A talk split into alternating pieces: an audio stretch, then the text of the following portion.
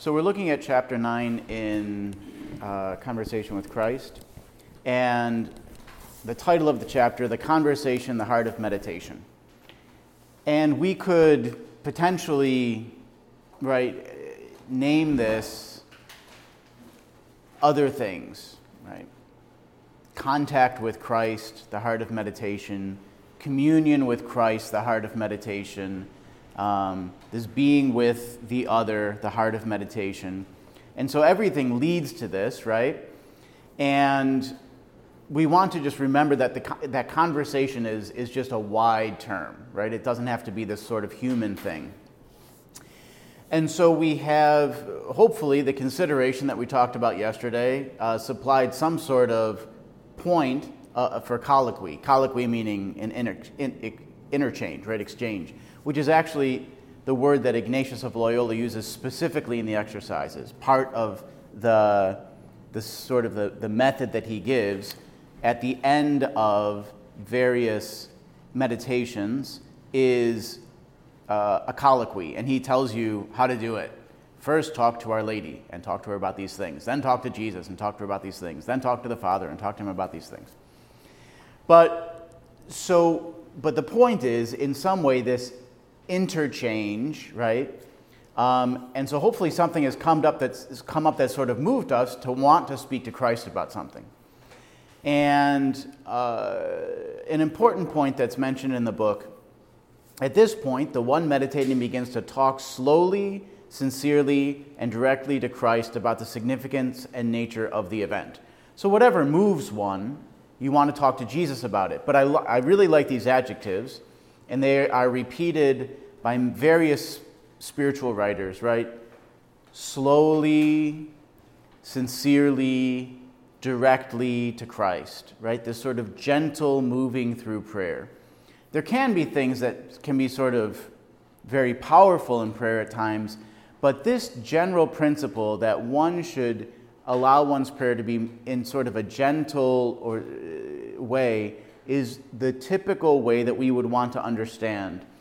Often it's, it's a sign of the, the, the, the the bad spirit, as Ignatius would say, or somehow the enemy working, which could just mean our own human fallen human nature, right? So it doesn't have to be something specifically of a spiritually uh, negative source, but it's that spirit, right, the spirit of the flesh, that tends to be agitated, disquieted, want to rush things, or be rough, right? And so we just need to be careful, like the kind of sort of spirit, and I'm saying that in quotation marks, but the sort of attitude that we enter into the conversation with, right? And so um, it's important to be reminded again that the conversation does not have to be expressed vocally, right? That would make Holy Hour extremely interesting, right? Imagine everybody like all of a sudden about 10, 15 minutes into, you know, Holy Hour, 20 minutes in, Jesus, I love you. I love the way that you did that in the gospel today. Thank you. And you know, then somebody else kicks off over there, and you know, that would be pretty pretty disturbing. Man, that was a cool idea. I like that, Jesus. I like. So obviously, and it's not that maybe at times certain actual speaking words out loud could be helpful, but generally speaking, in meditation, that's not what we do, right? And so and just to say, like, especially for those of us who, who spiritually can be more introverted, right, in some sense, like we shouldn't feel this overwhelming need to fill up the time with a lot of words. That the idea really should be there's maybe some sort of way that I speak to the Lord, but then I leave space or silence or I stop speaking. That if it's just this constant sort of monologue of me talking to Jesus about the, the thing that moved me, that's not really what we're looking for, right? Because a conversation indicates an exchange, right? And so, uh, just to some quotation here, we should have liberty to divide into periods of conversation and periods of simple, silent attention to Christ, right? And, you know, to divide time I would never suggest to somebody, okay, so five minutes you, five minutes Jesus. Okay, here we go. Beep. You know, you set your stopwatch. Okay, So, Jesus, I really like that thing about the gospel, and now, okay, now it's your turn. Right? No, but it should be something more, hopefully, natural, and I say that in quotation marks, but simply sort of led. Like you're moved to say something, so you speak to the Lord about it, and then you allow yourself to fall back into a place of silence. And um, so Teresa says, we must not tire ourselves by going in search of such ideas we must sometimes remain by his side with our minds hushed in silence. He has no desire that we tire out our brains by a great deal of talking, if only we can realize that we are in his presence. Right? So, this idea of St. Teresa of representar, to represent, meaning to be present, to make present again, that Christ would be present to us again. And so that we don't want to be talking so much that we lose our focus on His presence to us.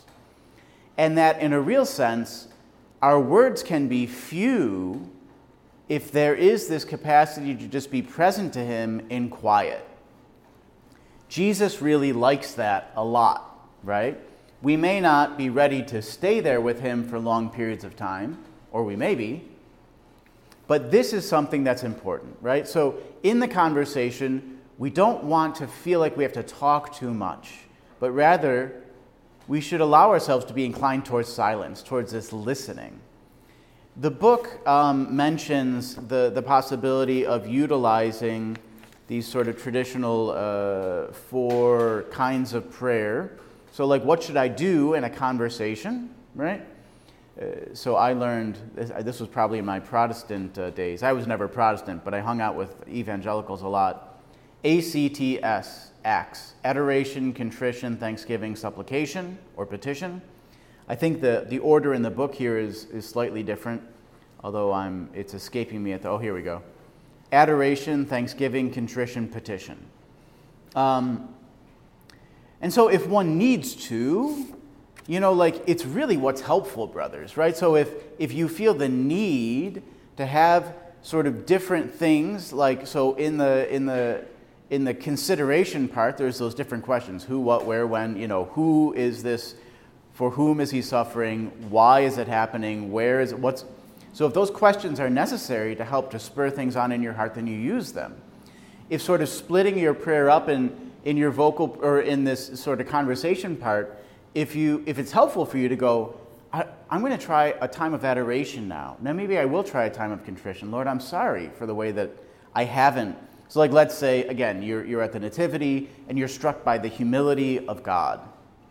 And so maybe that humility of God is the thing that you're bringing in. You're like, you want to talk to Jesus about that now. And you, and you, you begin by, by, you know what, a contrition. Yeah, like, Lord, I'm sorry for the ways that, like, I don't want to be born in a stable. And I'm not okay with the straw. And I'm not okay with just Jesus, Joseph, and Mary. I want crowds and I want to be praised. And I'm sorry for that, you know? And then maybe you're like, okay, in a time of adoration, and just to move into just like, Jesus, I adore you. You know, and I, and I love your humility. And I love the way that you, you've made yourself small for me. Right? So it's, if that sort of like moving through things is helpful to you, it can be beautiful, right? But we ought not, these are all like helpful suggestions and I, am certainly not one, unless there's a real need, I certainly wouldn't be one to impose too much on somebody's prayer. These are ways that can help us, but we really should speak according to one's dispos- our hearts, our dispositions, where we're being led. Um, some other quotations from the book here. We are to speak to our Lord as to an intimate friend, simply and slowly. Those adjectives again, simply, slowly following the inclination of our present mood and the inspiration of divine grace. If no satisfactory affection seems to be forthcoming on a particular day, we are not to wrestle with ourselves until we squeeze out some sentiment of love or gratitude, right? On such occasions, it will be quite enough to acknowledge humbly to our Lord our weakness and spiritual poverty. So, while we want to be very attentive to what's going on in the level of the heart, it's not to be, I have to get something to happen in my heart, right? No, it should be allowing that to come, allowing it to happen within me. And if my heart is just feels like dead, and I just don't even want to be there with him, to just say that to him. Lord, this is all I have. And this is with your grace. Imagine if I didn't have your grace. I wouldn't even be able to sit here in the chapel. Thank you that you put up with this heart, right? We don't have to squeeze anything out. No, I'm going to make myself feel like I love you, Lord. No, like today, I feel like I have nothing. But in faith, I say thank you that you still love me, that you still gaze on me with delight when I feel nothing for you. And I wish it was different, but here I am, right? So we want to, to and, and so if, if there's nothing happening, right, we don't want to get flustered about that. That's the enemy. He wants to lead you into discouragement, he wants to lead you into agitation. So you want to give yourself fully in prayer. You want to really be present and allow yourself to be moved. But if it doesn't happen, we just acknowledge I'm weak and I'm poor, but I'm yours. That's a great prayer. And let me say this, brothers. While I have, I have not inside the spiritual lives of any one of the saints, right? Adrienne von Speyr apparently had that mystical gift. That's not me. I am not Adrienne von Speyr, in case anybody was confused about such things. I'm sure that every saint in their lives prayed this prayer Jesus, I am weak, I am poor, I have nothing, but I'm yours. I'm sure every saint has prayed that prayer. So we never ought to be ashamed to pray that also. Right? And the point of this whole prayer is to arrive at contact with Jesus, to increase our communion with Him, our friendship with Him. So when I use the word communion, often we think of communion like communion, like I'm going to go to Mass and receive communion, which is absolutely correct. But really, communion is what God is all about. Like, communion is what the Trinity is all about. It's all about this union, this interconnectedness between the three persons of the Trinity. And we, in, our, in the amazing humility of God, are invited into that communion. So, my personal prayer is one way of strengthening this personal communion, friendship with Jesus. This is how Teresa of Avila will often describe this friendship with Him, while always reverent, but still friendship. And so the book simply says something that I'm sure you guys are all ex- extremely aware of. First of all, prayer is about increasing our friendship, our contact, our communion, and only secondarily about petition. Right? It's really, first of all, this openness, allowing God to take me as He wants, and then entrusting to Him petitions that I may have. Now, I'll explain why that's nuanced a little bit, but the point is, is, is a valid one. This is a great quotation. This is from page 51. Some, bless her, some anonymous Carmelite nun wrote this one. And I would suggest, this is uh, the, the top quotation, that you pray for the grace to know what the heck she's talking about. A real change in our attitude will only occur when we change the central object of our attention, and when instead of that object being the self, it comes to be God. When less and less we find ourselves asking God to work miracles for us and take instead to asking what we can do for Him. When rather than watching God to see what gift He will produce for us, we begin to wait on God to see what, if anything, we can give to Him. Now, this doesn't mean that we shouldn't ask for God in prayer, that we shouldn't ask for graces, because I'm going to teach you that, and you got to listen to your novice director, right? But, anyways, but this is, right, that, that, that, that thing that I've drawn on, the, drawn on the board twice now that I won't draw a third time, so, so our class facilitator doesn't have too much work. But so, like the person and then God. And then the whole point is that our attention, like our drawing, being drawn, this awareness, this consciousness more and more of the Lord, and not it being turned back on myself. And that's what she's saying, right? And, and I would just, I, I would I would hazard to say, hazard the guess, that most of us still don't really know what this looks like? That we really need to beg God for the grace that our attitudes would shift. So, the central object of our attention, what is that like when the central object of my attention is no longer me? That's, that's big time grace. That's big time grace, right? Pray for that. That's a big one in this chapter, I think. But what's this whole point of meditation? Is to allow that to start to happen more and more.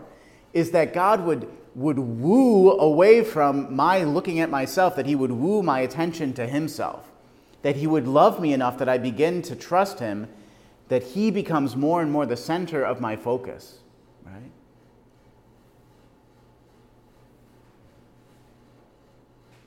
Okay. Now, a very important question that I'll spend some time on here. This is on page 52. The question Does God speak to us? Does Christ respond to our conversation? Does he converse with us in prayer? Right?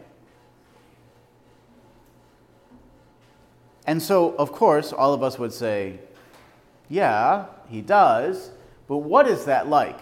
And if I, if I mentioned to you that the preparation for prayer was one of the things that I think I really gleaned from this book that was helpful to me when I read it a while ago now, I would say this is another point in the book that has continued to really strike me and to, to just clarify for me things that are probably clear for most people in the world, but I'm a little bit dense, right?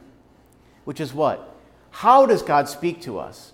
Because, you know, I, I, sort of, I had some time in charismatic circles, and it just seemed like God was talking to everybody except for me. They're like, the Lord says this to me and that, and I'm like, I don't know what's going on. Like, I, I, must be the, I must be the idiot here, you know, like the deaf guy, right? But I think for so many years, I was expecting it to be one way, and it was there in just a totally different way than I thought, right? And so Teresa just offers something. So Teresa, St. Teresa of Jesus, teaches us that God speaks to us when we pour out our hearts to Him, but we need not think that God makes Himself heard in an audible manner. So here's an interesting thing St. John of the Cross, very clear teaching on this one. He says, if you're hearing God with your physical, actual ears, or seeing a vision with your physical eyes, that is the least trustworthy way of God communicating with you. Wah, wah. So don't want that, right? The more interior, the more trustworthy. John of the Cross, he's pretty, he's pretty tough on a lot of this stuff, but we won't get into that right now. But we shouldn't think that, like, sometimes it happens and God can speak to us that way, but it's not going to be audible most of the time. So, how does he speak to us? He answers us by sending us graces of light and of love, whereby we understand his ways better and burn with desire to embrace them generously. Listening, therefore, consists in accepting these graces and striving to profit by them. So, presumably, when you were in novitiate, postulancy, which you've been in, novitiate you're presently in, don't worry, I got this all straight somebody, probably Brother Elijah, maybe Father Innocent, some other people, talk to you about thoughts, feelings, and desires as basically the stuff that make up your interior experience. Yes? No? Yes. Okay. Thoughts, feelings, desires.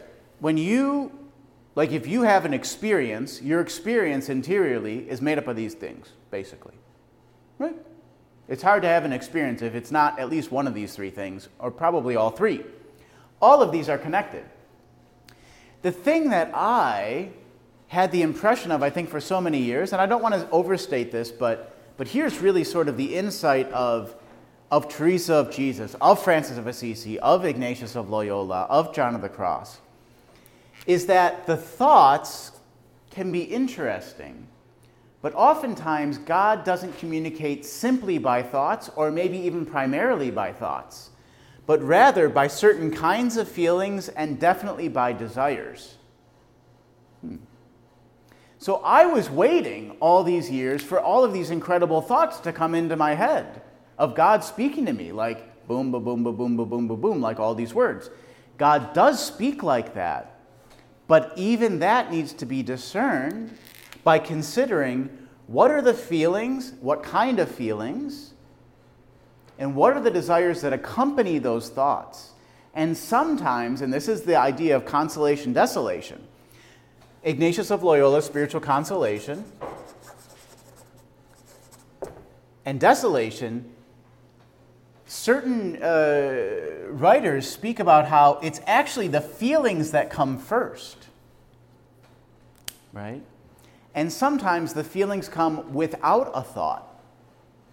And that in many ways, God speaks more through the spiritual feelings, which need to be discerned. And we'll talk about this in another class. And so, like, there's different levels of our feeling, of our affective, meaning exp- feeling experience. There's different levels of that, and we need to discern it well because you may wake up on Sunday morning, have a big cup of coffee and a nice chocolate chip cookie, and you may feel great. You're like, God is talking to me now. I hear you, Lord. I'm going to have another cup of coffee, and you're going to really talk to me. No, you're just feeling good because you just drank some caffeine, right? And so we can't think that every good feeling is God speaking to us. That would be a huge mistake. But rather, and this is, this is the point here, right?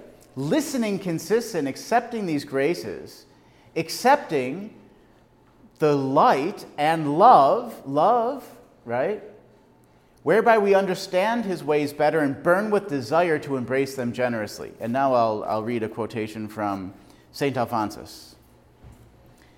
He will then speak to you, this is page 53.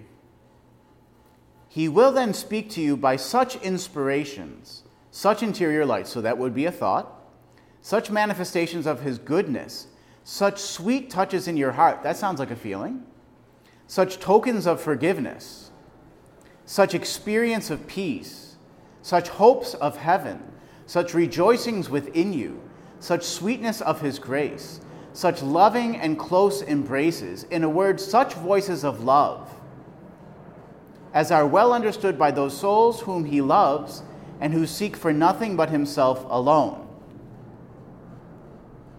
And so, one of the things we want to do in a conversation is leave space, because sometimes we may fill the conversation with so much of our own words that we don't even leave space for him to begin to move in some of the desires and the feelings and his own thoughts, these lights, but the lights of God will always be accompanied by a certain kind of experience. So people come into direction and they go, Yeah, Father, you know, God told me this and told me this. And I say, What happened in your heart when that thought came to you?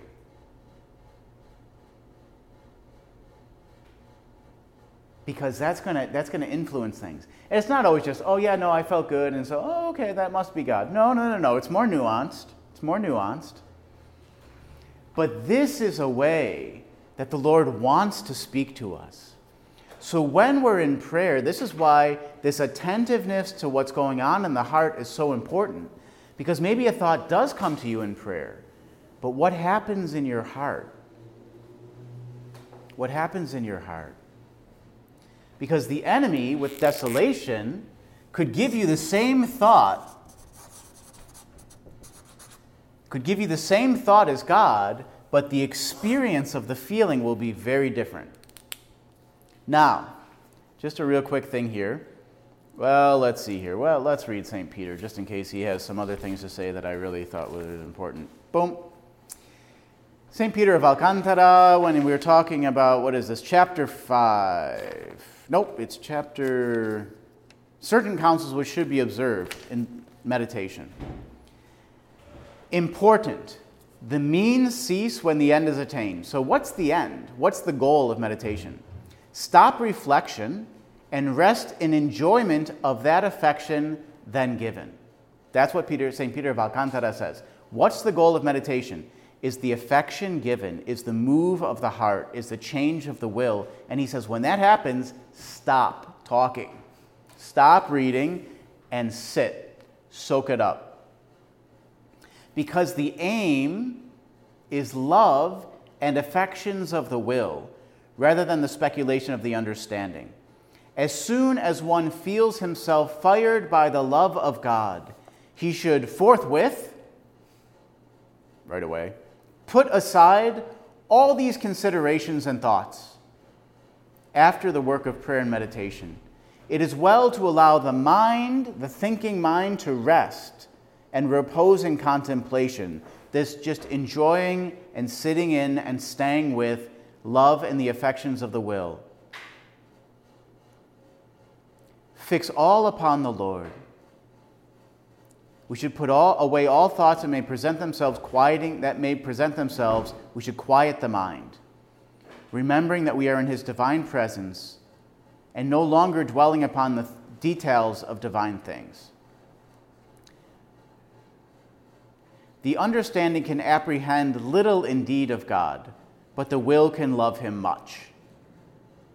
So at the end of the day, St. Peter of Alcantara says, your understanding is only going to get so much of God, only going to be able to grasp so much, think about so much, but the will can love Him a great deal. And so, all of these authors just saying, when God begins to speak to you through spiritual consolation or being moved by experiencing God's love or what St. Peter of Alcantara calls devotion, then we stop the other stuff to stay with that. And let me just give you one more clarification. The will can be moved to desire without a great deal of felt enjoyment, right? Now, this is a little bit of a nuanced thing, but people can, the will can be deeply moved because it's a spiritual faculty to desiring God without you feeling a lot of the enjoyment of God. God allows the feelings of enjoyment to come to tip you off on a direction to move with Him, but they're not necessary. The will can be moved in a deeper way that we could talk about at some point, not today. The will can be moved in a deeper way which surpasses even the normal feelings of consolation where one finds themselves drawn to God even though they have no enjoyable experience of Him. This also is possible in meditation. It's a bit more of a nuanced thing. Many times, especially as people are beginning prayer, God will give them felt feelings and clear desires of wanting to be with Him more. And St. Ignatius of Loyola, when he speaks of spiritual consolation, is very clear. Like, so, you know, the cup of coffee may make you feel great, um, but it's not immediately spiritual. Every good feeling is in spiritual consolation. Spiritual consolation is an interior movement aroused in the soul by which it is inflamed with love of God. When it is sheds tears that move it to the love of God, because of sorrow for sin or sufferings of Jesus, or any increase of faith, hope, and love, all interior joy that invites, attracts to what is heavenly. And so you can see all of these feelings that Ignatius points to as ways that God speaks to the soul and moves the soul are always moving it to God an increase in faith, an increase in hope, an increase in love. And so the joy and the consolation, it's always God directed away from myself. So, this is what we should be listening for, in quotation marks, listening for in meditation. Are these movements of the heart that draw us to God, normally in a felt way, but sometimes just in a deeper way? But it's always going to be with increase in faith, hope, love, joy, desire for God. And so, this is why it's been suggested during prayer it's good to vary our verbal conversation directed to Christ with periods of silence, where we can sort of leave that open space for Him to move our hearts, or to give us light and an inspiration, a thought, right? Like that beautiful thought that Father Stephen shared about today. That was God. No, no doubt about it. He said it, I was like, that's totally God. Yep, totally God.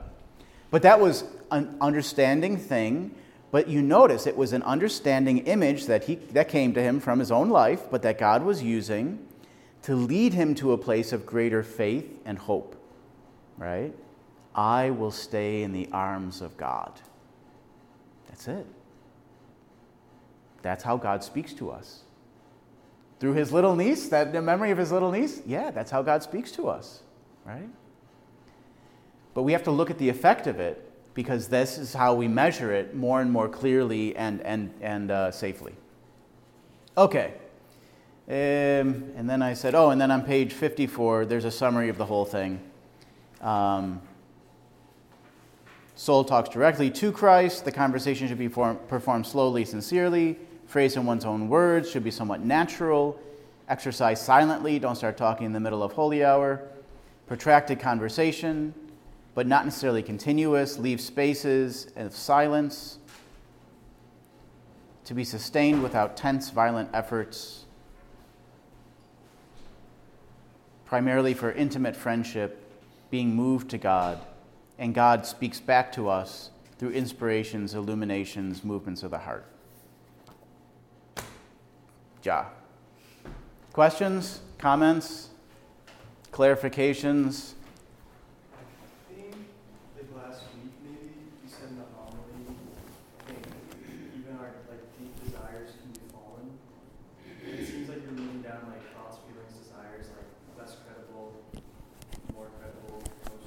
Hmm. And so, like, I get, I understand like the feelings, like the feelings can be. I guess when it comes, does that apply to like the deep desires and discerning, like? The deepest desire. So, so the question is like, thoughts, feelings, desires. Which are most reliable? Which are safest to sort of go with? Um, both thoughts and feelings can really be can be all whacked out. Yeah. Thoughts and feelings play off of each other is the thing. So a thought always leads to a feeling, practically always, unless it's like 2 plus 2 equals 4. You may not feel anything about that. But most thoughts we have feelings about, and most feelings engender thoughts. And there can be a real selfishness and fallenness in both of those areas. From thoughts and feelings flow desires. So my thinking and my feeling, desires, which are deeper parts of me that actually incite me to action, right? And so there, our desires are also fallen. But let me see if this is answering your question. I hope I'm not missing it completely. I would say the deepest desires of our hearts are still fundamentally intact and good. The way that we want to play them out or do them right? So I have this deep desire to be loved and to love. That's good.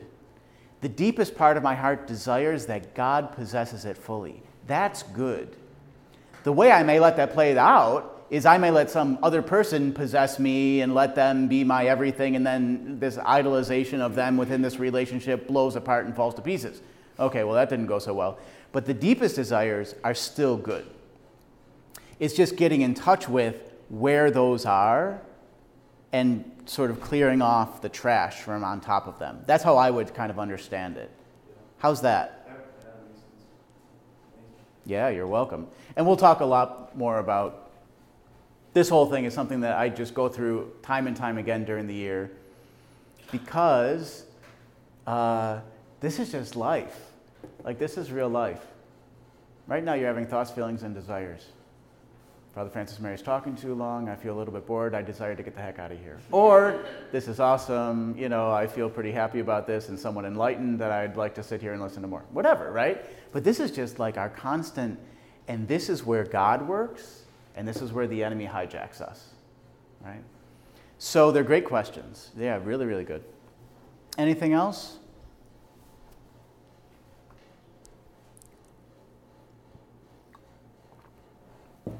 Okay, wonderful. Let's